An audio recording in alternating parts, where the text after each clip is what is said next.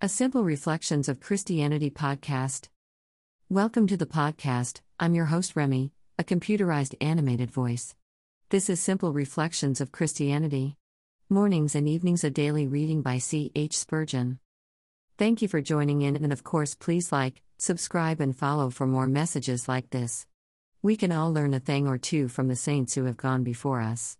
Thanks again, and welcome to Simple Reflections of Christianity podcast with me, Remy, you host. C. H. Spurgeon. This work is in the public domain and is accessible online. Morning, April 20th. That through death he might destroy him that had the power of death. Hebrews 2:14. O child of God, death hath lost its sting, because the devil's power over it is destroyed. Then cease to fear dying. Ask grace from God the Holy Ghost, that by an intimate knowledge and a firm belief of thy Redeemer's death, thou mayst be strengthened for that dread hour. Living near the cross of Calvary, thou mayst think of death with pleasure, and welcome it when it comes with intense delight. It is sweet to die in the Lord, it is a covenant blessing to sleep in Jesus. Death is no longer banishment, it is a return from exile, a going home to the many mansions where the loved ones already dwell. The distance between glorified spirits in heaven and militant saints on earth seems great, but it is not so. We are not far from home, a moment will bring us there. The sail is spread, the soul is launched upon the deep. How long will be its voyage? How many wearying winds must beat upon the sail ere it shall be reefed in the port of peace? How long shall that soul be tossed upon the waves before it comes to that sea which knows no storm?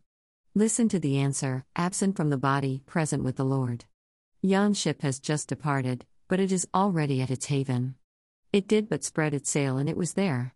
Like that ship of old, upon the lake of Galilee, a storm had tossed it, but Jesus said, Peace, be still, and immediately it came to land. Think not that a long period intervenes between the instant of death and the eternity of glory.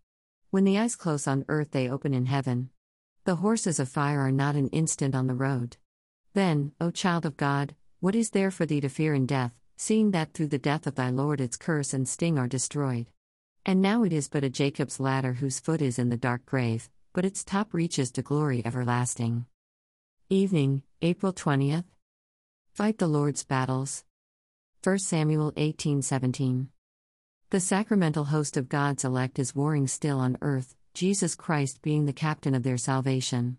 He has said, Lo, I am with you alway, even unto the end of the world. Hark to the shouts of war. Now let the people of God stand fast in their ranks, and let no man's heart fail him. It is true that just now in England the battle is turned against us, and unless the Lord Jesus shall lift his sword, we know not what may become of the Church of God in this land, but let us be of good courage and play the man. There never was a day when Protestantism seemed to tremble more in the scales than now that a fierce effort is making to restore the Romish Antichrist to his ancient seat. We greatly want a bold voice and a strong hand to preach and publish the old gospel for which martyrs bled and confessors died. The Savior is, by His Spirit, still on earth. Let this cheer us. He is ever in the midst of the fight, and therefore the battle is not doubtful. And as the conflict rages, what a sweet satisfaction it is to know that the Lord Jesus, in his office as our great intercessor, is prevalently pleading for his people. O anxious gazer, look not so much at the battle below, for there thou shalt be enshrouded in smoke, and amazed with garments rolled in blood, but lift thine eyes yonder where the Saviour lives and pleads, for while he intercedes, the cause of God is safe.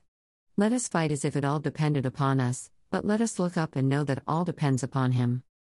Now, by the lilies of Christian purity, and by the roses of the Saviour's atonement, by the roes and by the hinds of the field, we charge you who are lovers of Jesus, to do valiantly in the holy war, for truth and righteousness, for the kingdom and crown jewels of your Master.